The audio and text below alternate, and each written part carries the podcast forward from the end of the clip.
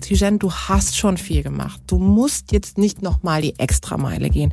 Ich habe immer das Gefühl, das ist auch dieses Thema soziale Herkunft, ich habe immer diese permanente Angst, dass morgen einfach alles weg ist. Dass ich irgendwie dastehe und denke, okay, finanziell ist das eine, aber so, was, was habe ich eigentlich gemacht? Habe ich ihr irgendwas hinterlassen? Und diese Angst, dieses Damoklesschwert, was irgendwie mitschwingt, das ist ein Riesenantrieb, Riesenmotivation. Ich möchte ja zeigen, ich habe aus nichts viel gemacht und auch diesen Aufstieg geschafft im Sinne von, dass ich eben mein eigenes Business hochgezogen habe. Und deswegen habe ich auch diese, diesen unbändigen Willen, weiterzumachen. Ich glaube, sonst würde mich das nicht tragen. Hallo und herzlich willkommen zu einer neuen Ausgabe von Handelsblatt Disrupt, dem Podcast über neue Ideen, Disruption und die Zukunft der digitalen Welt. Mein Name ist Sebastian Mattes und ich begrüße Sie wie immer ganz herzlich aus unserem Podcaststudio hier in Düsseldorf. Tijen Onaran hat einen durchaus bemerkenswerten Lebenslauf. Sie ist Kind türkischer Einwanderer, wuchs in Karlsruhe auf, kandidierte mit Anfang 20 für den Landtag in Baden-Württemberg, half später dann im Wahlkampfteam von Guido Westerwelle, absolvierte einige Stationen in der PR und gründete dann ihr eigenes Startup. Heute ist sie aber nicht nur Unternehmerin und Investorin, sondern auch Jurorin bei der Startup-Show Die Höhle der Löwen. Und sie ist auf allen sozialen Kanälen unterwegs. Als Unternehmerin, die anderen Unternehmern und Unternehmerinnen hilft, als Netzwerkerin, als Beraterin und als ein Mensch, der das Thema Diversität zu einem ganz großen Thema ihres Lebens und eines erfolgreichen Geschäfts gemacht hat. Aber wie fing das eigentlich alles an? Welche Rolle spielt die Geschichte ihrer Familie bei diesem bemerkenswerten Weg? Wie geht sie mit den Widerständen um, mit Anfeindungen, die sie immer wieder erlebt? Und was bedeutet es eigentlich, wenn Menschen zu einer Marke werden?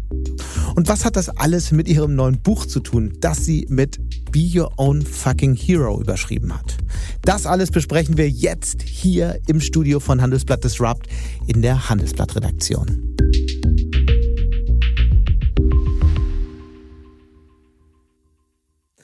Und damit jetzt gleich zu meinem Gespräch mit Tijen Onaran. Hallo Tijen. Hallo, ich freue mich. Du bist ja jetzt neu, also seit August bei der Höhle der Löwen. Wie muss man sich das eigentlich vorstellen, wenn man da ins Spiel kommt? Wie läuft so ein Prozess ab? Ich wurde gefragt, ich wurde angesprochen. Mhm ob ich mir das vorstellen könnte. Dann gab es ein erstes Gespräch mit der Produktionsfirma und dann dachte ich so, okay, es ist irgendwie wie ein anderer Film. Also es ist wirklich so, ich werde gerade angefragt als Löwin, als feste Löwin, mhm. ob ich dabei sein will. Da habe ich gesagt, das kann ich mir schon ganz gut vorstellen. Dann gingen so zwei, drei Tage in Land. War ich parallel auf einer Konferenz und dann kam der Anruf und dann hieß es ja, es war eigentlich von vornherein schon klar, wir wollen dich unbedingt und ja, und dann habe ich sehr schnell auch Ja gesagt ehrlicherweise, ich habe mir gar nicht so exzessiv Gedanken darüber gemacht, was das jetzt konkret auch für mich und für meine Sichtbarkeit heißt. War ja das denn so eine Sendung, die du immer geschaut hast? Hattest du irgendeine Beziehung dazu? Ich habe sie am Anfang sehr stark geschaut. Zwischendurch bin ich mal einfach ausgestiegen. Ja. Ähm, und dann habe ich sie natürlich in Vorbereitung wieder geguckt. War ganz spannend, weil wenn du die ersten Folgen siehst, denkst du ja auch so, wie jung sehen alle aus? Passiert mir das auch? so, aber ähm, das habe ich mir natürlich angeguckt. Genau, und dann äh, ging es ja los und seitdem ist äh, mein Leben schon ein anderes, Erzähl kann ich schon sagen.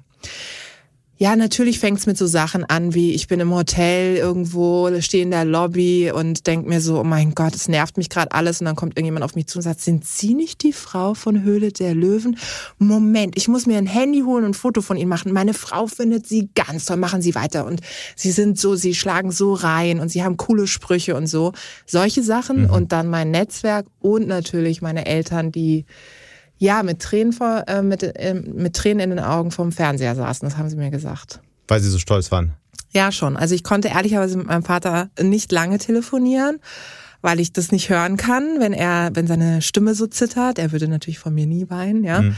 Aber als er gesagt hat, er ist so stolz, dass ich das in, in seinen Augen ist es ja, unsere Tochter hat es ins Fernsehen geschafft, ja. Unternehmerisch ist egal, aber ich habe es ins Fernsehen geschafft und ich bin in der TV-Zeitschrift, Sebastian. Das, das fand ich, ja, genau, das fänden Sie toll. In der Höhle der Löwenszene war es ja durchaus auch eine gemischte Reaktion. Da hieß es dann gleich am Anfang im Mai angeblich aus Kreisen der Mitjuroren, dass du weder sonderlich viel Ahnung von der Startup-Szene hättest noch Geld, um selbst zu investieren. Wie kam denn die Diskussion so an bei dir? Ja, wenn du das liest, dann denkst du dir natürlich auch erstmal, wenn du irgendwo hinkommst, das ist so wie wenn du auf einer Party bist und vorher wird gesagt, jetzt kommt die Olle da in den Raum und alle tun auf einmal so nett und du weißt eigentlich, vielleicht haben sie doch keinen Bock auf dich.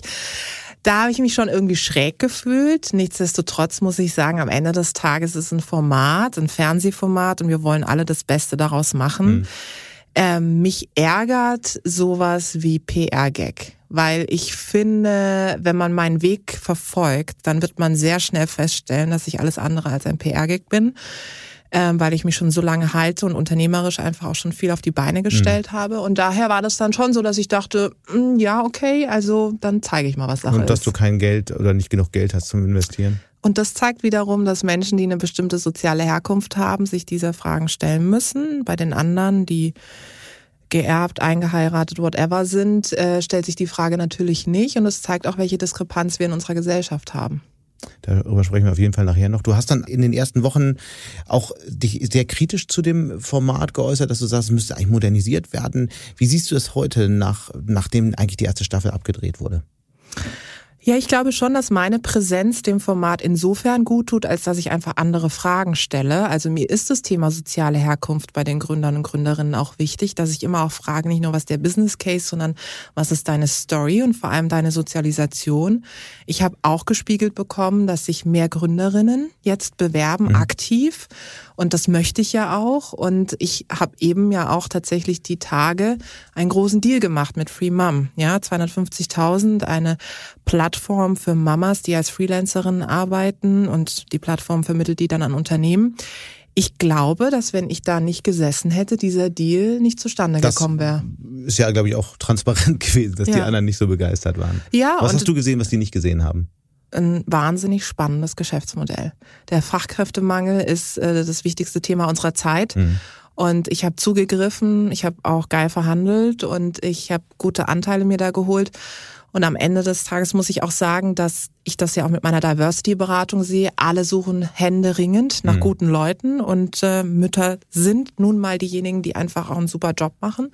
Und daher ist Free Mom ein richtig guter Deal. Und die erste Sendung, wie war das so, als man dann zwischen den ganzen Figuren saß, von denen man wusste, dass wenigstens einige dann doch eine Kompetenz in Frage gestellt haben?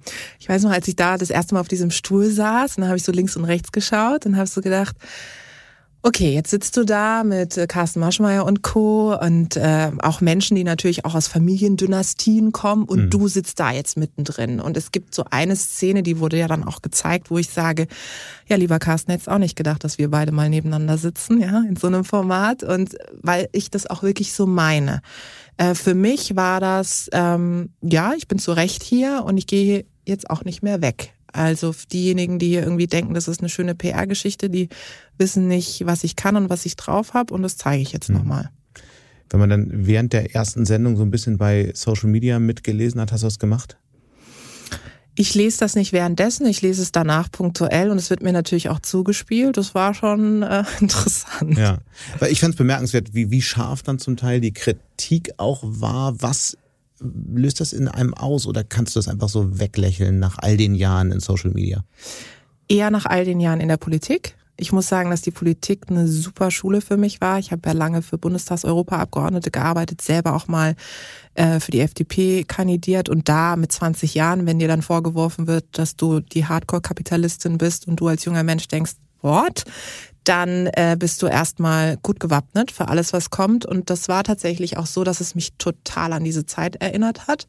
Damals fand es halt irgendwie im Wahlkampf statt und jetzt auf Social Media. Ich muss aber auch sagen, dass ich mir gedacht habe, Wahnsinn, an was die Leute sich alles abarbeiten. Also du musst dir vorstellen, ich habe Heiratsanträge bekommen, aber auch Morddrohungen. Also es war alles dabei, die ganze Range. Und das war ich vorher ja auch schon gewohnt, weil ich mich eben so aktiv für Diversity und auch Frauen ganz stark einsetze.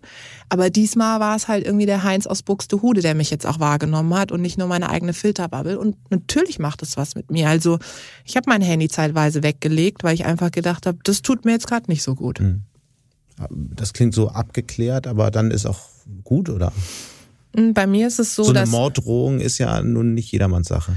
Nö, also ich habe ähm, ja ganz tolle Freunde und Freundinnen, so einen kleinen Inner Circle.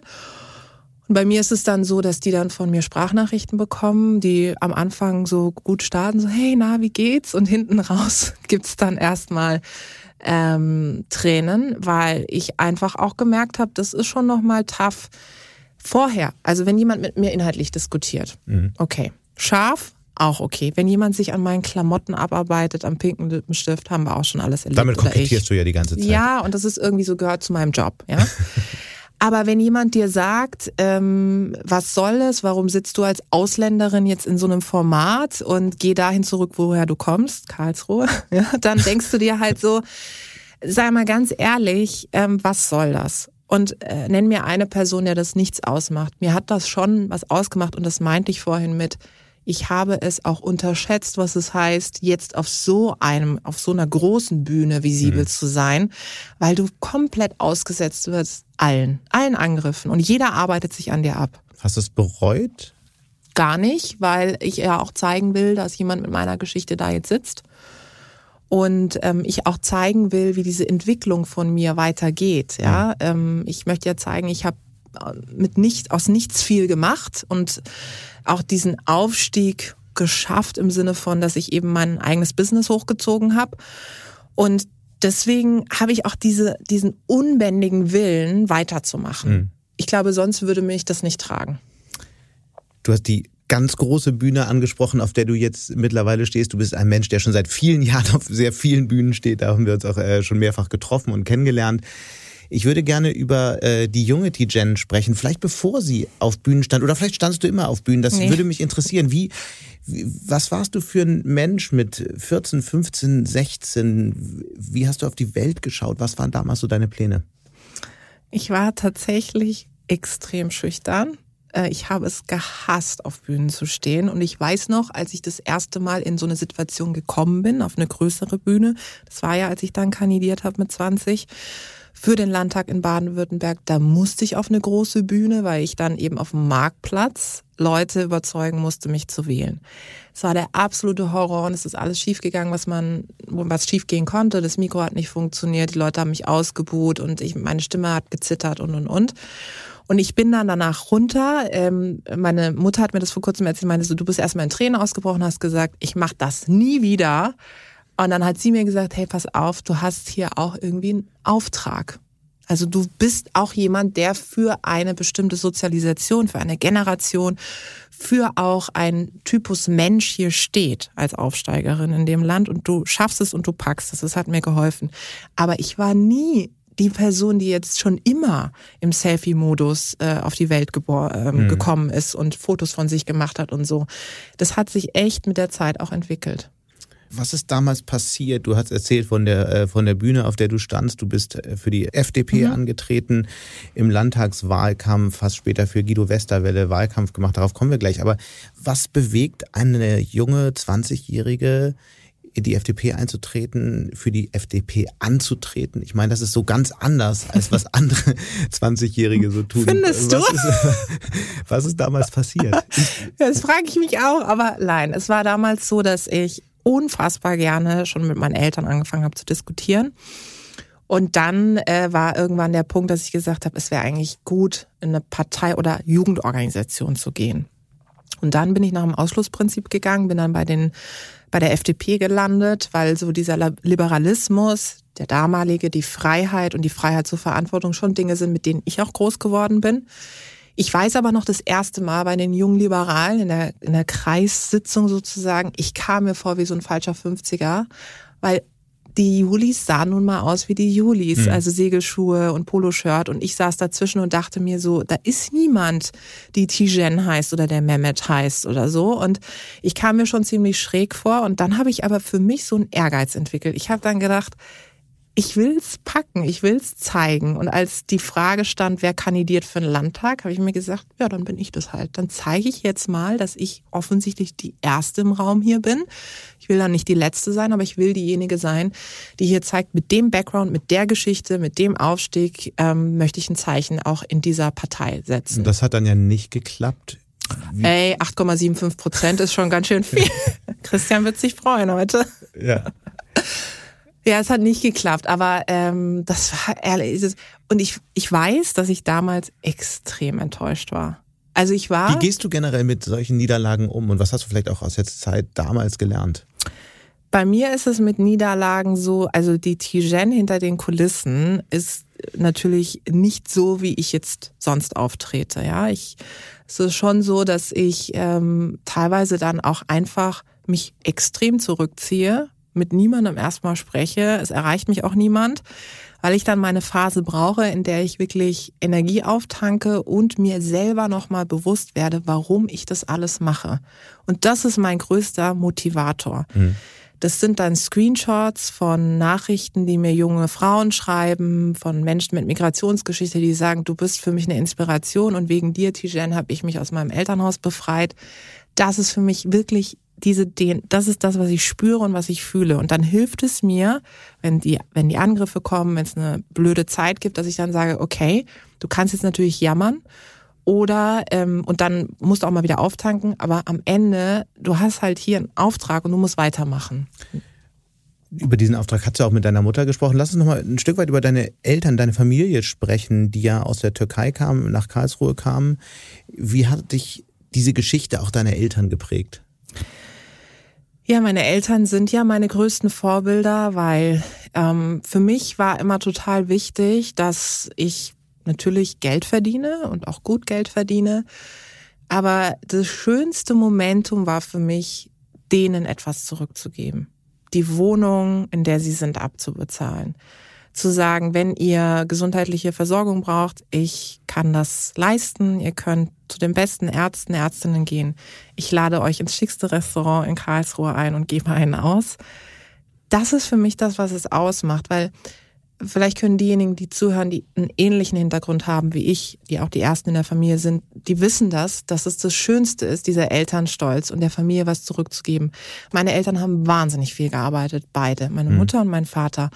Und das ist ja auch der Grund, warum ich zum Beispiel nicht so gut Türkisch spreche, weil meine Eltern gesagt haben, okay, wenn unsere Kinder hier groß werden, dann wenigstens eine Sprache richtig. Und sie haben alles gegeben. Und ich habe meine Mutter gesehen, wie hart sie gearbeitet hat, wie fertig sie war. Ähm, bis hin zu eben auch, ja, dass sie Zeit, dass es ihr zeitweise auch nicht gut ging. Und dann das ist das, was ich jetzt machen kann. Ich kann ihr das zurückgeben. Und ich sehe das, weißt du, wenn sie mit Büchern von mir durch Karlsruhe läuft, wenn ich dann dabei bin und allen erzählt, wie stolz sie ist, wenn sie angesprochen wird jetzt auf ihre Tochter. Das ist das, was mich so pusht, wo ich so denke, ja, genau deswegen mache ich's. Das Anderssein, du hast es ja immer mal wieder angesprochen, du kultivierst es ja regelrecht auch ähm, auf deinen sozialen Kanälen. Durch deine Herkunft bist du anders, wirst anders wahrgenommen jedenfalls. Ob du es bist, eine ganz andere äh, Frage. Wie, wie sehr spielte das in deinem Leben eine Rolle, die Migrationsgeschichte und die Reaktion auch der Menschen, die in Deutschland schon länger gelebt haben als deine Familie? Welche Rolle hat es in deinem Leben gespielt? Bis ich in die Politik gegangen bin, habe ich selber gar nicht gewusst, dass ich einen Migrationshintergrund habe weil es einfach so war, dass ich nie darüber definiert worden bin. Mhm. Selbst auf dem katholischen Mädchengymnasium nicht. Es war immer so, dass ich einfach die Tijen war und die Eltern sind irgendwie sprechen ab und zu mal eine andere Sprache und stellen auch mal andere Fragen, ja. Aber als ich in die Politik gegangen bin, saß ich auf Panels und die Leute haben mir Fragen gestellt zu Islam und Integration und zur Türkei-Politik. Und ich dachte so, hey, ich bin doch hier geboren, warum soll ich jetzt diese Fragen für alle Menschen in der Türkei mhm. oder auch innerhalb Deutschlands, die türkeistämmig sind, beantworten? Und dann habe ich gemerkt tatsächlich, dass je höher ich auch kam, äh, desto mehr war es eben dieser Effekt, dass ich die Einzige im Raum war. Und ich habe mir das, ich weiß noch, ich habe in der Politik schon damals gedacht, ich möchte so gern eine Person haben, an der ich mich mal orientieren kann, die nicht meine Mutter oder mein Vater sind. Und das gab es einfach nicht. Es gab niemanden, sowohl männlich als auch weiblich nicht. Und das hat mich wahnsinnig gestört und das möchte ich sein. Ich möchte, dass eine kleine Eileen vom Fernseher sitzt mhm. oder den Handelsblatt-Podcast hört und äh, äh ein Magazin liest und dann sich denkt, kann ich das schaffen? Und dann meine Geschichte liest und denkt, ja, ich kann's. Du bist ja Mentorin, Investorin, Coach, kann man schon fast sagen, für auch viele, viele Unternehmerinnen oder Frauen in auch sehr herausgehobenen äh, Positionen, CEO-Positionen durchaus, äh, wenn ich das richtig verstanden habe. Was ist so die wichtigste Erfahrung, die du gemacht hast in deinem Leben, die du weitergibst? Was ist so der wichtigste Ratschlag, den du all den Menschen, mit denen du so eng zusammenarbeitest, gibst? Punkt Nummer eins, wer nicht fragt, hat schon ein Nein kassiert. Wenn du immer davon ausgehst, dass du entdeckt wirst, dass wenn du einen super Job machst, ähm, auch innerhalb von einem Unternehmen, dann mhm. werden die Leute das sehen. Das ist eine super romantische Vorstellung, aber es hat nichts mit der Realität zu tun. Wir wissen alle, wie es in Unternehmen läuft. Das hat viel auch mit Politik zu tun, viel mit wer kennt wen. Und du musst aktiv deine Stimme erheben. Das hat mein Vater mir ganz früh beigebracht. Er hat hm. gesagt, Tijen, wenn dich was nervt, dann hör auf zu jammern, dann steh auf, krempel die Ärmel hoch und sag, was du möchtest. Und deswegen sage ich, was ich will. Bis hin zu, dass ich weiß, dass es nervt. Aber ähm, wenn ich nicht frage, dann ist es ein Nein. Und der nächste Punkt ist, dass ich sehr schnell gemerkt habe, du wirst nicht geliebt. Also gerade dann, wenn du aufsteigst als Führungskraft. Ich beobachte tatsächlich oft, du hast es angesprochen, Menschen in hohen Positionen, in Vorständen, in Aufsichtsräten, die bis heute dieses Momentum haben, dass sie geliebt werden wollen. Und zwar von sehr vielen Menschen. Und ich sage immer, nein, das wird am Ende des Tages nicht gehen, auch wenn du anfängst auf LinkedIn und Co zu posten. In dem Moment fängt es an, dass Leute sich an dir reiben. Und du musst es aushalten können. Und ich glaube, dass es doch nicht so viele Leute gibt, die das aushalten, weil sie doch am Ende angenommen, akzeptiert werden wollen, dass die Leute sagen, hey, die ist super und die ist toll. Und das funktioniert vor allem auch in der Wirtschaft, aber auch in der Politik auf gar keinen Fall. Was für eine Strategie nutzt du da, um das dann doch aushalten zu können oder muss man sich das einfach irgendwie antrainieren? Ich bin sehr fokussiert. Das bedeutet, ähm, in der Zeit, in der ich mich damit beschäftige, dass mich Menschen mögen sollen ähm, und ich versuche sie zu überzeugen. In der Zeit kann ich mich eher damit beschäftigen, dass ich wieder weiterkomme. Hm. Es ist am Ende verlorene Liebesmühe und natürlich ist es mal schön, wenn zum Beispiel vor einiger Zeit hatte ich einen Auftrag, einen Diversity-Auftrag bei einem großen Unternehmen, rein männlich besetzter Vorstand und ich kam da rein in den Raum und dann habe ich schon an den Blicken gesehen, dass die gedacht haben, oh, jetzt kommt diese Feminismus-Tante hierher und so. Und ich hatte natürlich richtig reingehauen. Ich war komplett in Pink angezogen, ja. Und dann ähm, habe ich am Anfang so eine Runde gemacht, habe gesagt, okay, was verstehen wir hier alle unter Diversity? Alle haben sich ausgekotzt und ausgeheult und es war schlimm und überhaupt dieser Aktivismus und so. Und dann habe ich gesagt, okay, jetzt nehmen wir das alle beiseite. Diversität ist der Treiber für Innovation und ganz ehrlich, entweder sie werden mit und wegverändert hier, die alle hier am Tisch sitzen oder sie prägen diese Veränderung. Ich bin immer für prägen. Und dann? Und dann hast du richtig gemerkt, als ich angefangen habe zu sprechen und auch Zahlen und Studien aufgezeigt habe und echte Cases aus anderen Unternehmen, die wir schon beraten haben, dann kam so der Aha-Moment. Und dann kam danach der kritischste aus der Runde und meinte so, Frau Unnan, ich muss Ihnen ganz ehrlich sagen, ähm, ich hatte echt, ich so Vorurteile. Und er so, ja, ich bin Ihnen auf LinkedIn gefolgt und habe ich gedacht, boah, die ist immer so laut und so pink. Also sind Sie ja heute auch. Aber ich muss sagen, Sie haben mich wirklich überzeugt, weil Sie nicht aktivistisch, sondern unternehmerisch sind. Aber sag mal, laut und pink stimmt ja auch. Warum? Weil es mir gefällt. Ich find's toll. Ich find's schön. Und ich weiß, dass ich... Äh, vor vielen Jahren das nicht gemacht hätte. Mm, das war immer so, dass ich gedacht habe, ich muss halt angepasster als alle anderen sein, um mhm. angenommen zu werden und den noch dunkleren Anzug anziehen und die noch flacheren Schuhe, damit ich hier ernst genommen werde. Und ich habe das immer gelebt. Ich habe es immer geliebt, wenn ich eine Christine Lagarde gesehen habe oder auch andere Frauen in hohen Positionen, wo ich gedacht habe, ah cool, die ist irgendwie noch Frau geblieben.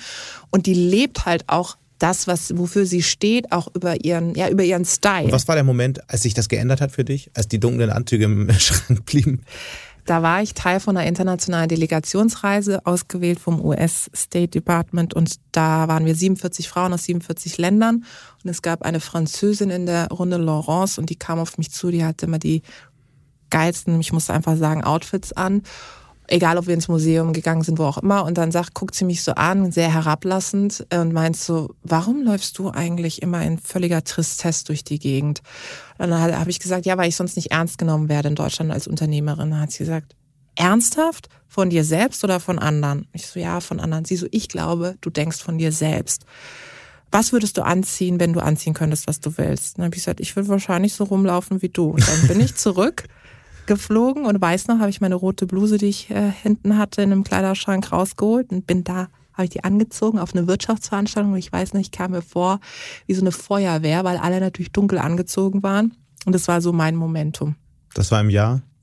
Das ist jetzt sechs Jahre her. Mhm. Ich würde gerne noch mal ein bisschen über die Zeit dann nach der ähm, Politik sprechen oder vielleicht erstmal den Weg so, so halb raus aus der Politik. Du hast einen Wahlkampf mit Guido Westerwelle gemacht. Irgendwann bist du dann aber aus dem, äh, von dem Weg abgekommen, bist dann ins Bundespräsidialamt äh, gegangen, hast da im Bereich für interkulturellen Dialog und Integration gearbeitet. Mhm.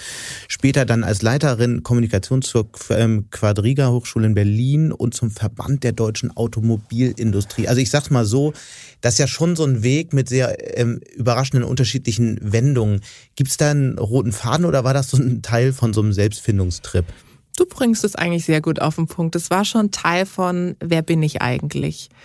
Ähm, ich hatte natürlich durch die Politik schon ein ganz gutes Netzwerk aufgebaut und das Schlimmste war für mich, dass alle links und rechts neben mir so einen krassen Plan hatten. Und als ich gesagt habe, ich verlasse diesen Plan hier, ich gehe raus aus der Politik, habe ich ja einen Großteil meines Netzwerks verlassen, auch ehrlicherweise zumindest meiner damaligen Freunde und mhm. Freundinnen. Und dann äh, habe ich gesagt, nee, ich möchte nicht in die aktive Politik. Ich hätte dann nochmal ein Bundestagsmandat anstreben können. Das wollte ich aber nicht, weil ich gesehen hatte, was diese Abhängigkeiten von Mandaten mit Menschen machen. Und was passiert da? Ich habe es bei verschiedenen Leuten gesehen, für die ich gearbeitet habe, die, ob das jetzt auch ein Guido war, Guido Westerwelle, aber auch bei anderen, dass sie, ähm, da schaut man schon in menschliche Abgründe und ich finde, wenn du dann irgendwann so zerfetzt wirst, auch von der eigenen Partei und dich nur über dieses politische Mandat definierst, was hast du dann? Nichts. Und äh, als dann auch Guido als Bundesvorsitzender zurückgetreten ist, waren auf einmal alle weg. Alle. Also da war niemand mehr, der gesagt hat, das ist toll, wenn du auf einer Veranstaltung bist, ich will ein Foto mit dir machen oder ich finde dich als Person gut alle waren weg. Mit Sicherheit sein Inner Circle nicht, aber das habe ich gesehen. Und dann habe ich gesagt, möchtest du das? Oder möchtest du dir einen eigenen Bereich unabhängig von der Parteistruktur aufbauen? Und das habe ich dann gemacht. Und das war gar nicht so einfach, weil wenn du deine, deine Karriere am Anfang so planst, dass du sagst, ich lande hier auch irgendwann in einem schicken Büro im Bundestag und habe hier einen Mitarbeitendenstab und dann aktiv rausgehst, das ist ja wie mit einem Verein oder so, wenn du den verlässt und die Mitgliedschaft kündigst dann ist das schon schwierig. Dann wirst du schräg angeguckt und dann bin ich raus und dann habe ich, und dann war es wirklich so, dann bin ich so erstmal von einer Position in die nächste gestolpert. Das war überhaupt nicht geplant. Ich habe auf einer Veranstaltung äh, den damaligen Chef von der Quadriga Hochschule kennengelernt. Der hat gesagt, was machst du denn jetzt? Und dann habe ich so, weiß ich noch nicht. Und er so, komm doch zu mir, mach Presse. Dann stand ich irgendwie auf einer anderen Veranstaltung, war irgendwie unglücklich, hatte bei der Quadriga gekündigt, ohne was Neues zu haben. Dann kam jemand vom VDA sagst du, was machst du denn jetzt? Dann habe ich gesagt, weiß ich noch nicht. Er so, ah, du machst eigentlich einen ganz guten Job, hast nicht Bock für die IAA zu arbeiten. Habe ich gemacht. Also ich war null planlos und ich finde es immer witzig, wenn Leute jetzt danach zu mir sagen, meinen Lebenslauf anschauen und sagen, das ist, du bist ja voll karriereorientiert und so. Ich bin ambitioniert, aber ich hatte nie einen Plan. Mhm. 2016 hast du dann den Vorläufer für deine Beratung ähm, gebaut, Global Digital Women. Du sagst selbst, das ist das führende Diversity-Unternehmen. Was ist denn eigentlich der Moment gewesen, in dem dir klar war, okay, das war jetzt alles schön, was ich gemacht habe die letzten Jahre. Ich setze jetzt voll auf das Thema. Es, als ich angefangen habe vor sechs Jahren, war es ja nicht so, dass es nicht schon Organisationen gerade im Bereich Frauen und Frauen in hm. Führungspositionen gab. Es ist ja nicht so, dass ich das erfunden habe. Aber alles, was gab, war, hatte nicht unbedingt diesen auch monetären Ansatz. Und ich weiß noch, dass als ich am Anfang das gegründet habe, die Leute erst dachten, das ist eine NGO. Ähm, und dann gesagt haben, das ist ein nettes Charity-Projekt. Und dann irgendwann realisiert haben, oh, die macht da auch noch Geld, da, Geld damit. Und dann war ich auf einmal die böse Kapitalistin. Aber äh, wie, wie lief das noch, noch mal der Moment? Man muss ja irgendwann sagen, okay, ich setze jetzt auf das Thema gab es dann eine erste Anfrage von einem Unternehmen für einen Auftrag oder wie lief das damals? Nee, ich habe mir genau ausgeguckt, welche Unternehmen ich dabei haben will. Bin dann zu den Personalvorständen. Hab aus gesagt, deinem letzten Job heraus noch, oder? Genau, mhm. aus meinem Netzwerk. Und dann habe ich gesagt, pass mal auf, ähm, zwei große Unternehmen, Konzerne und einen Mittelständler, die kannte ich. Dann habe ich mir deren Mitarbeitendenstruktur angeguckt habe die Geschäftsführung angeschaut und habe gesagt, ähm, ihr habt offensichtlich äh, noch nicht den Zugang zu weiblichen Talenten, das was ich sehen kann, außer ihr versteckt sie. Ihr braucht ganz dringend Diversity-Beratung. Im Grunde war es so, dass ich einen Markt bereitet habe, weil es den so in der Form noch nicht gab. Es gab keine Diversity-Beratung mhm. in der Hinsicht, ja. Vor allem eben auch nicht als richtig, als unternehmerischen Ansatz. Und dann habe, habe ich damit angefangen. Aber ich weiß noch ganz genau, wie ich am Anfang wirklich krass belächelt worden bin. Und ich weiß noch bis heute, wie ich immer versucht habe, auf so Wirtschaftsveranstaltungen zu kommen. Und dann habe ich immer den äh, Veranstaltern geschrieben, ich würde gerne kommen, erstmal als Teilnehmerin und auch gerne mal auf dem Panel sitzen. Und dann haben die mir alle reihenweise abgesagt, weil die gesagt haben, ja, wir nehmen keine, äh, wir nehmen äh, niemanden, der selbstständig ist oder self, also sozusagen eine One-Woman-Show. Mhm. Dabei hatte ich damals dann schon relativ schnell nach einem Jahr schon so fünf, sechs Mitarbeitende, ja. Und die Leute haben das am Anfang sehr stark unterschätzt. Die haben gedacht, die kommt, macht ein bisschen Shishi, schicke Fotos auf Social Media und so ein bisschen laut und dann ist die irgendwann wieder weg. Jetzt bin ich noch da. Und was machst du dann genau für die Unternehmen? Mittlerweile nehmen wir an großen Ausschreibungen teil. Das bedeutet, dass Unternehmen, ob es jetzt ein Energiekonzern ist oder Versicherung, eine Ausschreibung macht, ein Diversity-Projekt. Mhm. Das bedeutet, die wollen zum Beispiel mehr Frauen in Führungspositionen und schreiben das dann aus, sodass sich verschiedene Beratungen bewerben müssen. Und wir pitchen dann halt gegen die PwCs und so weiter dieser Welt. Und dann ist es im Idealfall so, dass wir den Zuschlag bekommen. Und es ist nicht nur das Thema Gender, sondern zum Beispiel auch das Thema Generation, was ein Riesenthema mhm. ist. Und ich finde es herrlich. Aber da ist vielleicht auch ganz interessant, dass ich ähm, auch hier immer sehr viele Vorurteile merke. Ich hatte, wir waren beteiligt an der Ausschreibung, sind in die letzte Runde gekommen und die letzte Runde war digital. Und da war der ähm, ein, ein Vorstandsmitglied, ein männliches im Call und ich hatte ein pinkes Oberteil an. Und dann äh, wurde gesagt danach, ähm, also mit sowas wollen wir nicht zusammenarbeiten. Jemanden, die da so in einer pinken Klamotte sitzt, das ist irgendwie, wirkt nicht seriös. Am nächsten Tag sind äh, alle Frauen, die im Call waren, es waren so insgesamt zehn, äh, alle in pinken Klamotten ähm, aufgetreten und haben gesagt, das kann nicht sein, dass wir ernsthaft diese Beratungsfirma jetzt ausschlagen, weil die Gründerin einfach das anhat, worauf sie Bock hat. Und wir haben dann doch diesen Pitch gewonnen. Ich habe dann noch mal eine nette Mail das Vorstandsmitglied geschickt. Ja.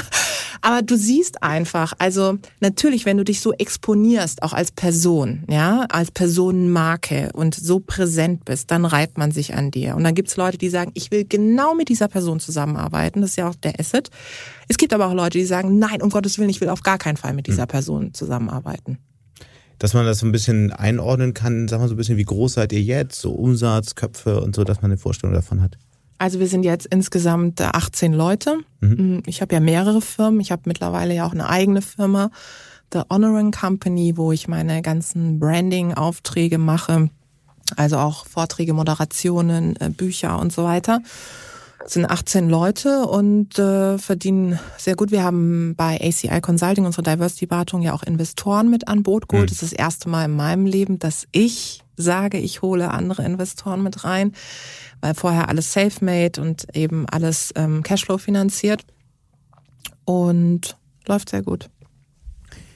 Wenn ihr dann in so Unternehmen reingeht zum Thema Diversity, zum Thema Generationen, was sind denn, wie kann man dann überhaupt so ein traditionelles Unternehmen, sagen wir ein Maschinenbauer im Bergischen Land, äh, Geschäftsführung rein männlich, weiß, was, was kann man da überhaupt tun, außer zu sagen, ja, ihr müsst halt gucken beim Recruiting? Mm, unterschiedlich der Ansatz. Also ich bin großer Fan davon, die Debatte im Unternehmen zu entemotionalisieren. Das bringt nichts, wenn ich jetzt ankomme und einem rein männlich weiß besetzten Vorstand äh, einen Workshop zu Rassismus gebe.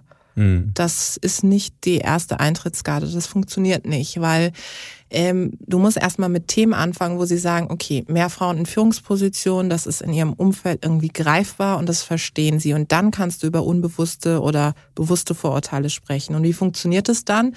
Indem du eben Zahlen, Daten, Fakten zeigst. Das heißt, wir haben in unserem Team auch Menschen, die einfach wirklich mathematische Fähigkeiten mitbringen, wo wir ausrechnen, wie läuft es ab, wenn die und die Generation weggeht wegfällt aus dem Unternehmen, dann hat das Unternehmen ein massives Problem, weil sie vorher nicht gut eingestellt und rekrutiert haben. Mhm. Und dass Talente sich ihre Arbeitgeber nach Diversity-Gesichtspunkten aussuchen, das ist ja auch nichts Neues, was ich erzähle. Das ist auch studientechnisch erwiesen. Das funktioniert. Der nächste Punkt ist, funktioniert immer über Eitelkeiten, Befindlichkeiten. Wenn ich dann sage, ja, ähm, Mitbewerber XY ist da schon unterwegs und liebe Grüße von ihrem äh, Wettbewerbs-CEO, der macht das schon seit fünf Jahren, ähm, dann passiert auf einmal auch was. Oder, letzter Punkt, die Tochter folgt mir auf Instagram und sagt, die Jen macht einen super Punkt, äh, Papa lad die mal ein ja. ähm, und dann bin ich Teil des Abendbrottischs. Ja. Du hast dich, beschäftigst dich ja nicht nur mit Diversity, die, du hast äh, viele Bücher geschrieben und viele Vorträge gehalten über Markenbildung, über Personal Branding, äh, der englische Begriff. Und da gibt es ja nun so zwei Fraktionen, die einen sagen, das ist total wichtig, jede Führungskraft muss das irgendwie tun. Die andere Fraktion sagt, naja, wenn ich nur inhaltlich stark genug bin, dann ergibt sich das alles von selbst und Personal Branding brauchen eigentlich nur die Leute, die inhaltlich wenig zu bieten haben. Was entgegnest du denen? Ja, du bist ja sichtbar, egal ob du es willst oder nicht. In dem Moment, wo du dich irgendwo hinsetzt, ob es in einem Büro ist oder irgendwo unterwegs bist, hast du eine Fremdwahrnehmung. Und dann kannst du dich natürlich auf den Punkt setzen zu sagen, das ist alles Quatsch, ich habe keinen Bock darauf. Ähm, oder du sagst, du nimmst die Agenda selbst in die Hand. Und ja, ich bin teilweise auch abgenervt, selbst ich, von vielen Fotos auf LinkedIn, von Posts, die alle mittlerweile gleich aussehen, wo du denkst, okay, jetzt redet jeder über den Tag des Baumes und versucht eine Kausalität zur Führungsstärke hinzubekommen. Das stimmt, aber ich bin der festen Überzeugung, wenn du eine konsistente Personal Brand über die Jahre aufbaust und deinen Themen treu, treu bleibst, dann kannst du eine Community aufbauen. Und die Community sind entweder eigene Mitarbeitende, die im Zweifel eher auf LinkedIn als im Intranet unterwegs sind, oder Stakeholder, mit denen mhm. du arbeitest. Weil wann kaufst du etwas oder wann gehst du irgendwo hin, wenn du vertraust? Und das ist so wichtig, dass eben auch Führungspersönlichkeiten feststellen, dass sie heute mehr denn je die Kommunikationsexperten, Expertinnen sein müssen. Ja, wir brauchen wirklich dieses echte Leadership, dieses Visionäre, dass ich Menschen gerne folgen will, ob Social Media oder analog ist. Und das ist das, was ich sage. Und ich erinnere mich, als ich angefangen habe zu posten, was habe ich mir da alles anhören dürfen, ja? Oh, jetzt postet sie wieder ein Bild von sich, immer immer gleich in den gleichen Posen. Ich muss sagen, ich habe die ein bisschen angepasst, die Posen, jetzt anders, aber es war ja mein Momentum, um mich an die Entscheidungstische dazuzusetzen. Ich wäre vor sechs Jahren nicht auf Wirtschaftskonferenzen eingeladen worden, weil ich einfach in deren Augen, die das gemacht haben, nicht diese Relevanz hatte. Und als ich dann aber eine Reichweite aufgebaut habe, und zwar in einem Wirtschaftsnetzwerk mit inhaltlichen Themen, hieß hm. es, ah Mensch, die kann ja irgendwie doch was, die müssen wir mal einladen. Und deswegen ist es auch gerade für Menschen, die eben auch soziale Aufsteiger, Aufsteigerinnen sind, das Momentum über die Sichtbarkeit, den Aufstieg am Ende des Tages auch eben zu schaffen. Und jetzt berätst du äh, durchaus Vorständinnen, Vorstände, CEOs vielleicht, ähm, auch beim Aufbau so einer Marke. Ja. Lass uns doch mal ein bisschen in deinen Werkzeugkasten schauen. Wie funktioniert das eigentlich? Es also angenommen, ich möchte eine Marke aufbauen, wie gehe ich das an? Du bist ja schon auf einem ganz guten Weg, kann ich sagen. Aber ähm, das Allerwichtigste ist, dass ähm, Punkt Nummer eins, dass auch die CEOs ablegen, vor allem auch in den sozialen Medien, dass sie jetzt dann von allen Seiten Applaus bekommen. Und das irritiert die maximal, weil Vielleicht haben Sie vorher ein wenig diverses Netzwerk, Berater, Beraterinnen, die Ihnen alle sagen, wie toll Sie sind. Auf einmal auf Social Media kommen da Kommentare zum Unternehmen, zu Ihnen als Person, zu Ihren Thesen. Das haben Sie dann nicht mehr in der Hand. Das heißt, ich arbeite am Anfang sehr stark nochmal mit diesem Bewusstsein, das wird schon ein harter Wind werden da draußen. Mach dich gefasst darauf. Und da gibt es verschiedene Elemente, dass man eben sagt, okay, worauf antwortet man, auf welche Kommentare, wo geht man in den Diskurs, wo nicht. Punkt Nummer eins. Punkt Nummer zwei ist, Inhalt ist ja schön und Inhalt ist ja schön und gut, aber wenn du keine Thesen hast oder eben Nonsensthesen, dann wirst du nicht durchkommen. Du brauchst schon ein starkes Profil. Du brauchst auch eine Spitze in deiner Formulierung. Du mhm. brauchst gute Thesen. Wenn du einfach nur sagst, Leadership ist wichtig, dann gehen alle, dann wird keiner darauf reagieren. Und das Dritte, was ganz wichtig ist, das merke ich immer wieder, ist, die externe Visibilität zahlt immer auf die interne ein. Und das sehe ich ganz bewusst, auch ehrlicherweise bei Vorständinnen, die dann wirklich präsenter auf Social Media werden, die mir regelmäßig sagen, irgendwie redet mein Vorstandskollege nicht mehr mit mir, seitdem ich so präsent auf LinkedIn bin und mehr Likes und mehr Kommentare bekomme als er. Und dann sage ich, ja, das ist aber Teil des Befindlichkeiten, Eitelkeiten Spiels. Du hast jetzt mehr Aufmerksamkeit. Intern hat es vielleicht anders funktioniert. Extern bist du auf einmal der Star. Und damit muss man sich dann eben auch abfinden können. Und ich muss dir sagen, es gibt auch einige Vorständinnen, die dann sagen, ist mir zu heiß, mache ich nicht. Wenn man dir so zuhört, dann könnte man denken, der Aufbau einer persönlichen Marke ist ausschließlich ein Social-Media-Phänomen, aber das ist es ja gar nicht, oder? Nee. Es gibt ja, die Welt ist ja weit größer als LinkedIn. Ich hörte davon, auch wenn es andere nicht vernommen haben. Ähm, Ein Großteil meiner Marke findet gar nicht mehr online statt. Ein Großteil meines Machtnetzwerkes findet gar nicht mehr sichtbar statt. Also, ich investiere ja eben in Startups und wenn es darum geht, ähm, Kapital ähm, zu finden oder andere Business Angels eben auch zu gewinnen dafür, dass sie in meine Startups mhm. investieren mhm. oder auch in andere, dann findet das alles hinter den Kulissen statt. Und dann muss ich die machtvollen Menschen eben auch so erreichen können. Und was ich irgendwann angefangen habe, ist zu sagen, okay, wer sind Menschen, die irgendwie spannend sind, aber die eine Geschichte auch zu erzählen haben, mit denen ich irgendwie eine Connection habe, die auch vielleicht von mir etwas lernen können. Und da habe ich mir eben so ein Wirtschaftsnetzwerk hinter den Kulissen aufgebaut, das überhaupt nicht auf Social Media stattfindet. Weißt du, Social Media ist für mich ein Tool, um meine Botschaft möglichst in eine breite Masse zu kommunizieren. Aber ob da jetzt der Banken-CEO auf meinen Post reagiert, ja oder nein, das bezweifle ich mal. Ja, der schreibt mir dann eher eine persönliche Nachricht oder eine E-Mail und sagt dann, Frau Uneran, ich habe gesehen, was Sie machen, wollen Sie nicht mal zu uns kommen und einen Vortrag halten? Und dieses Empfehlungsmarketing hinter den Kulissen ist weitaus ab einem gewissen Punkt wichtiger als mhm. die reine Posterei. Die Posterei ist manchmal ganz schön fürs Ego, auch gut für einzelne Botschaften, Projekte, aber echte Macht findet hinter den Kulissen statt. Nach einer kurzen Unterbrechung geht es gleich weiter. Bleiben Sie dran. KI wird Ihr Business verändern. Wie können Sie davon profitieren? Tyler Wessing ist eine internationale Wirtschaftskanzlei. Weltweit arbeiten wir mit Technologieführern und Innovationstreibern zusammen. Wir beraten Sie bei Fragen zu strategischen Akquisitionen oder der Entwicklung konkreter Anwendungsszenarien, genauso wie zum Schutz des geistigen Eigentums oder zum KI-Recht. Investieren Sie in KI. Entwickeln Sie sich weiter mit KI. Mit uns. Wir wissen wie. Tyler Wessing. Das heißt, das äh, diskutiert man alles mit den Vorständen aus und dann gibt es einen Kommunikationsplan oder wie geht man sowas an? Ja, das ist manchmal gar nicht so einfach, weil es natürlich die Kommunikationsabteilung gibt, die dann äh, das alles irgendwie nicht so toll finden, wenn dann jemand von extern reinkommt. Aber ähm, ich bin ja auch dazu da, ähm, und ich mache das ja auch mit Christina Fassler, mit einer Kollegin von mir zusammen. Wir sind ja dazu da, dass wir ein gutes Sparring sind. Und das Allerwichtigste ist, dass ähm, diejenigen, die eben visibler werden wollen, sich genau Gedanken darüber machen, okay, was ist Big Picture?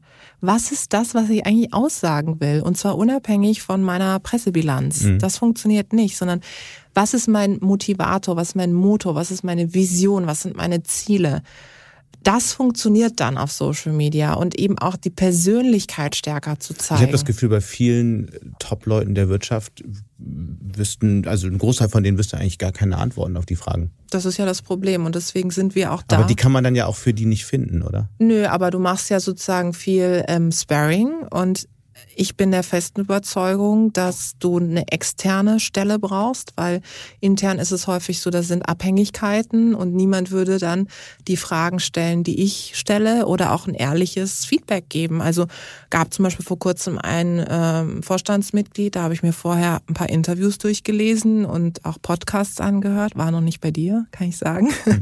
ähm, und auch auf LinkedIn geschaut und dann habe ich gedacht, das ist wirklich Quatsch. Also das würde mich null erreichen. Das war kalt, das war uninspiriert, das war ähm, einfach auch nicht klug argumentiert. Und jetzt kannst du sagen, das ist meine anekdotische Evidenz, die ich da habe, aber ich habe es ja gesehen an dem Feedback, da kam halt wenig zurück. Und dann habe ich gesagt, ich weiß nicht, ob Ihnen jemand schon mal gesagt hat, dass das, was Sie da fabrizieren, nicht unbedingt etwas ist, was total inspirierend ist. Und dann habe ich richtig gemerkt, okay, in den Augen ist was passiert. Und Kommunikationsabteilung neben mir hat angefangen zu schwitzen, weil sie dachte, was erzählt die Frau da? Was hat funktioniert? Aber ist das nicht auch, wir, wir haben lange über Social Media gesprochen und ist das nicht auch eine Folge von Social Media und insbesondere den Reaktionen, die man in sozialen Medien oft dann bekommt, wenn man mal Ecken und Kanten zeigt, ja. Und mein Gefühl ist immer, dass sowohl in der Politik, aber eigentlich noch viel, viel schlimmer in den Unternehmen, die Top-Leute so unfassbar vorsichtig werden, jeden Satz fünfmal checken, bis man die Leute hier wirklich im Podcast hat, dauert das ja ewig. Man muss den, weiß ich nicht, zum Teil anderthalb Jahre bearbeiten, bis sie sich mal auf so ein Format einlassen. Dann sitzt immer noch einer von der Presseabteilung draußen vor der Tür und hört jedes Wort mit, damit ja nichts schiefgehen kann am Ende. Ich meine, die Welt, in der wir leben, hat das doch auch provoziert, dass niemand mehr so richtig traut, sich irgendwo hinzugehen, wo es Widerspruch geben kann. Es sind zwei Aspekte. Ja, die Sichtbarkeit bringt die Angreifbarkeit, aber es ist auch der Neid. Ähm, in dem Moment, wo du Teil einer großen Organisation bist, du bist mhm. Vorstandsmitglied und auf einmal bist du visibel, du wirst ins Handelsblatt eingeladen, in den Podcast, du kriegst große Fotostrecken in irgendwelche Magazinen, auf LinkedIn kriegst du Jubel, aber auch tatsächlich schräge Reaktionen. Das ist ja also Aufmerksamkeitsökonomie einmal eins. Das ist die Währung auch für Menschen, die in Organisationen sind. Geht darum, wer kriegt mehr Licht ab. Und in dem Moment, wo du das tust, ähm, kommt der Neid. Und dann ist die Frage, kannst du mit dem Neid umgehen? Also kannst du dann, schaffst du es? Die Angriffe sind das eine, mhm. aber das andere ist, kannst du auch damit umgehen, dass du dann in der nächsten Vorstandssitzung, habe ich auch schon oft gehört, die Spitze bekommst, hast du eigentlich nichts Besseres zu tun, als auf LinkedIn zu posten. Musst du dich nicht um deinen Laden kümmern, um deine Abteilung. Und das dann auszuhalten, weil ich weiß, okay, mein Vertrag geht hier noch die nächsten fünf bis sieben Jahre und ich habe auch hier eine Rolle und ich bin auch irgendwie abhängig davon, dass wir uns gut verstehen. Da haben viele einfach keine Lust drauf. Hm. Ist noch ein bisschen anderer Aspekt, ne? Ich meinte sozusagen die Unfähigkeit oder das, die Angst davor, wirklich mal eine scharfe Position einzunehmen, was natürlich jeder Debatte mal helfen würde. Das auch. Und das sage ich eben auch in dem Moment, wo ich reingehe, sage ich, du brauchst eine Meinung. Und eine Meinung ist nicht, äh, es ist schon gut, wenn wir uns mit Leadership beschäftigen, sondern du brauchst eine spitze Positionierung, mhm. dass ich als jemand, die dir folgt, sagt, ich folge dir gerne, weil du immer einen klugen Blick auf Dinge hast. Ob ich das am Ende total abfeiere oder es mich nervt, sei mal dahingestellt, aber ich guck's mir erst mal an.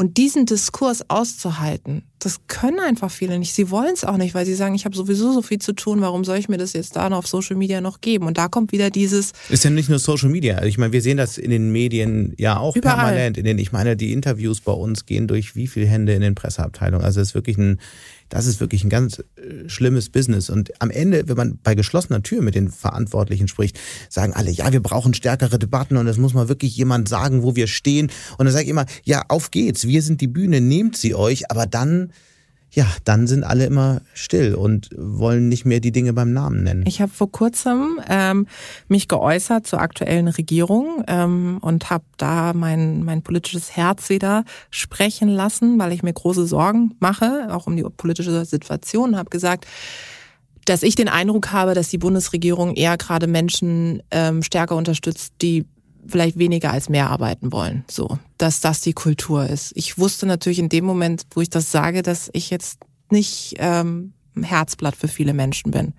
Und das ist natürlich auch passiert. Ich habe das dann auch geteilt und ganz viele haben gesagt, wie kannst du sowas sagen? Ganz viele haben aber auch mir geschrieben, CEOs, Vorstände, persönliche Nachrichten, Frau Unaran, ähm, das hätte ich mich nie getraut anzusprechen.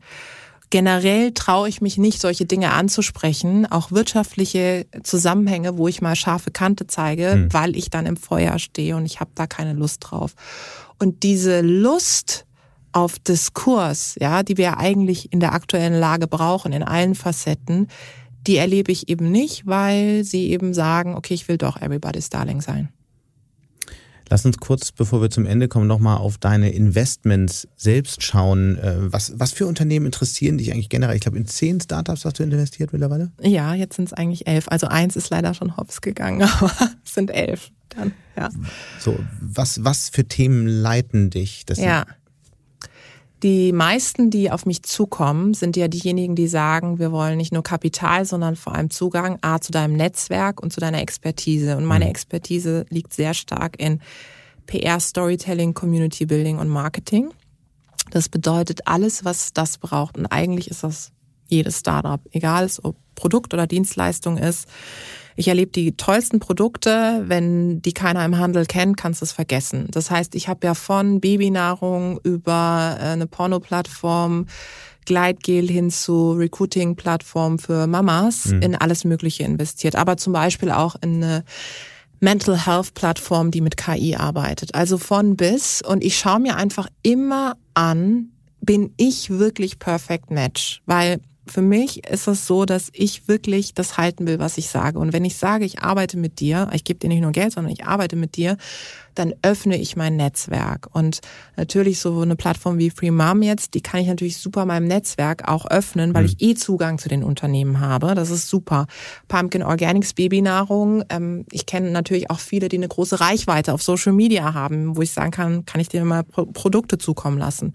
Das macht Spaß. Und ähm, ich hätte nie im Leben gedacht, wenn mir vor drei, vier Jahren jemand gesagt hätte, Tijen, du wirst mal Investoren, hätte ich gelacht. Und ich erinnere mich, mein erstes Investment war Pumpkin Organics.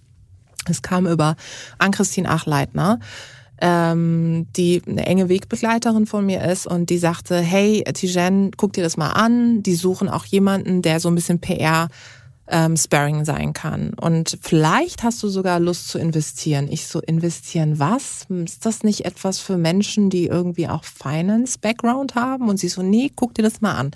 Habe ich mit Jacqueline, der Gründerin, gesprochen und das war mein erstes Investment.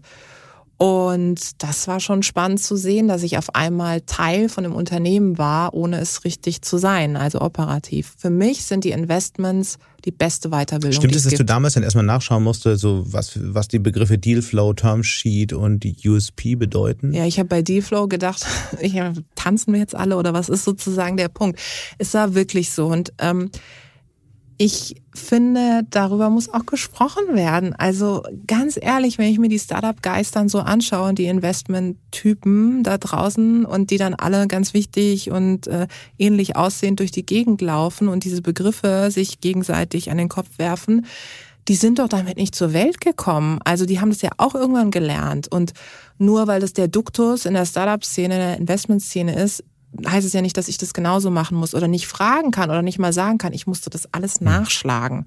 Und ich sehe das jetzt auch an meinem Netzwerk, wenn ich zum Beispiel weibliche Business Angels reinhole.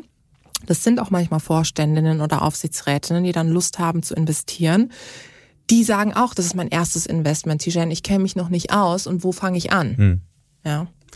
Es gab dann Kommentare für die, das Investment in die Porno-Plattform, dass Frauen lieber nicht in sowas investieren sollten. Wie kommt das denn zustande? Also eins muss ich erstmal sagen, das war ja, also für wen es am schlimmsten war, war ja für meinen Vater, weil der so gedacht hat, jetzt ist alles vorbei. weil ich halt aus einem Elternhaus komme, wo wir früher irgendwie Lindenstraße geschaut haben und äh, mein Vater dann immer so, wenn irgendwie so, so eine Kussszene kam, Tee gemacht hat, ja, ganz laut in der Küche. Und der sagte dann nur, als ich, äh, als mein Mann an, wir waren abends essen mit meinen Eltern und dann hat mein Mann so gesagt zu meinem Bruder, der mit am Tisch saß, weißt du, in was denn jetzt interessiert ist? Und mein Bruder so, nee, was? Ja, in eine Porno-Plattform. Und mein Vater guckt so ganz auf den Boden und dann brummelt er so vor sich hin, ja, du warst schon immer sehr speziell. Ja, also das war eigentlich eher das Schlimmste. Aber ähm, was ich interessant fand, war natürlich, ähm, mein Gott, ist es ein Husch-Husch-Thema? Nein. Und ganz ehrlich, aus Geschäfts Sicht.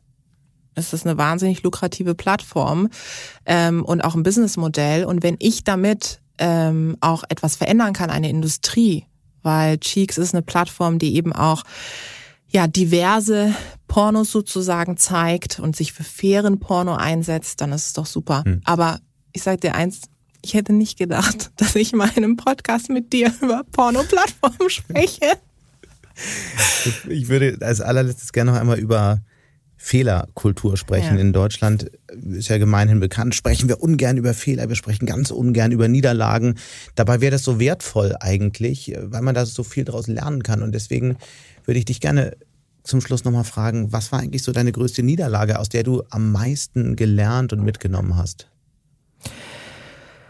Ich glaube, die größte Niederlage war, dass ich immer wieder gemerkt habe bis heute, dass ich eigentlich so einen Punkt habe, immer das Gefühl, ich muss es allen beweisen. Und das ist eigentlich so eine, wie so eine Dauerniederlage, weil du dir nie genug bist. Also ich habe immer das Gefühl, ich werde hier nicht ernst genommen, ich muss einen mehr machen. Dabei habe ich ja schon viel geschafft. Also ich bin ja schon auf einem hohen Level unterwegs.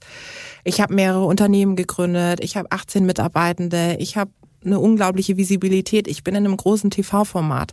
Ich bin bei dir zu Gast im hm. Podcast. Ich habe ja schon viel erreicht. Also was soll da sozusagen noch kommen? Und trotzdem ist es jedes Mal so, dass ich dann merke, ich stehe mir selber im Weg und denke immer, jetzt werde ich nicht ernst genommen. Und dann, natürlich nervt mich dann sowas wie ein PR-Gag noch mehr. Mhm. Weil ich denke, ja, du musst wieder das Doppelte zeigen. Und diese, dieses, diesen Dauervibe, diese Dauerstimmung mit sich selbst auszuhalten, ist eigentlich nicht cool. Das wiegt fast schon schwerer, wie wenn du einmal eine Niederlage hast, ein Startup an die Wand fährst und dann dich wieder hochkämpfen musst. So musst du dich eigentlich jeden Tag hochkämpfen. Und deswegen, kleiner Spoiler, habe ich ja auch das nächste Buch geschrieben, Be Your Own Fucking Hero. Es war eigentlich wie so eine Selbsttherapie, wo es um Mut geht, weil ich festgestellt habe, ich postuliere den Mut immer da draußen und ich selber kann nicht einfach mal sagen, hey Tijen, das ist ganz cool, was du gemacht hast. Das kommt jetzt im Oktober raus, das Buch. Genau. Was sind so die zwei, drei wichtigsten Punkte? Kannst du mal einen Einblick geben? Mut zu sich zu stehen. Und zwar in allen Facetten. Ob es darum geht, die Schuhe anzuziehen, die Aber du immer anziehen so wolltest. Leicht, ne? Genau.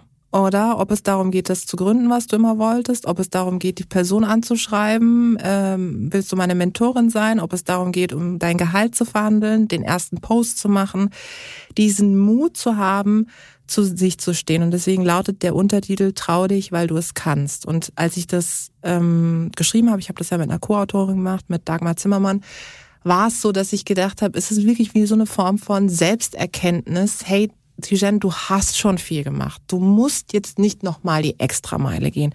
Ich habe immer das Gefühl, das ist auch dieses Thema soziale Herkunft, ich habe immer diese permanente Angst, dass morgen einfach alles weg ist. Dass ich irgendwie dastehe und denke, okay, finanziell ist das eine, aber so, was, was habe ich eigentlich gemacht? Habe ich ihr irgendwas hinterlassen? Und diese Angst, dieses Damoklesschwert, was irgendwie mitschwingt, das ist ein Riesenantrieb, hm. Riesenmotivation. Aber es ist das, wo man sagt, es ist wie so eine permanente Niederlage, die dich ständig begleitet, wo du immer wieder den Mut aufbringen musst, immer wieder aufzustehen und zu sagen, nee, ist eigentlich ganz cool, was ich mache. Gibt es noch irgendwas, irgendein Projekt, irgendeine Idee, irgendeinen Plan, von dem du sagst, Mensch, dafür will ich in den nächsten Jahren nochmal so richtig allen Mut zusammennehmen? Also ich ähm, setze ja schon derzeit auch ein Zeichen mit meinen Investments und wenn es mir irgendwann gelingt, ähm, noch mehr zu investieren und ähm, ein richtiges Ökosystem auf die Beine zu stellen, wo ich vor allem eben auch Gründerinnen, das Business von Gründerinnen pushe, ist super. Ähm, natürlich ist es toll, wenn meine Unternehmen wachsen, aber ich möchte, dass wenn Menschen meinen Namen hören, dass die sagen, die hat echt was geschafft. Ob ich die jetzt persönlich liebe oder nicht, sei mal dahingestellt. Aber die arbeitet viel und hart und die hat es geschafft.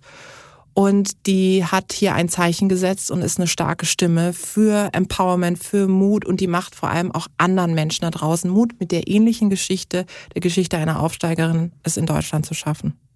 Wir sind auf jeden Fall sehr gespannt, wo dich dieser Antrieb noch hinträgt. Wir werden das auf jeden Fall verfolgen, werden bestimmt nochmal sprechen. Ganz herzlichen Dank bis hierhin, Tijen. Vielen Dank dir. Und damit sind wir auch schon wieder am Ende von Handelsblatt Disrupt. Wie immer freue ich mich über Kommentare in der Handelsblatt Disrupt LinkedIn-Gruppe oder senden Sie mir gerne eine Mail. Die Details finden Sie in den Show Notes. Danke an dieser Stelle auch für die Unterstützung von Lukas Teppler und Regina Körner und Migo Fecke von professionalpodcast.com, dem Dienstleister für Strategieberatung und Podcastproduktion. Wenn Sie grundsätzlich immer auf dem Laufenden sein wollen, dann testen Sie doch gerne unser Handelsblatt Vorteilsangebot. Damit lesen Sie die aktuellen Artikel plus alles aus dem Archiv für vier Wochen für nur einen Euro. Schauen Sie doch einfach mal nach unter handelsblatt.com slash Mehrwirtschaft. Die Details dazu finden Sie in den Show Notes. Wir hören uns dann nächste Woche Freitag wieder. Bis dahin wünsche ich Ihnen interessante digitale, aber natürlich auch analoge Zeiten. Ihr Sebastian Mattes.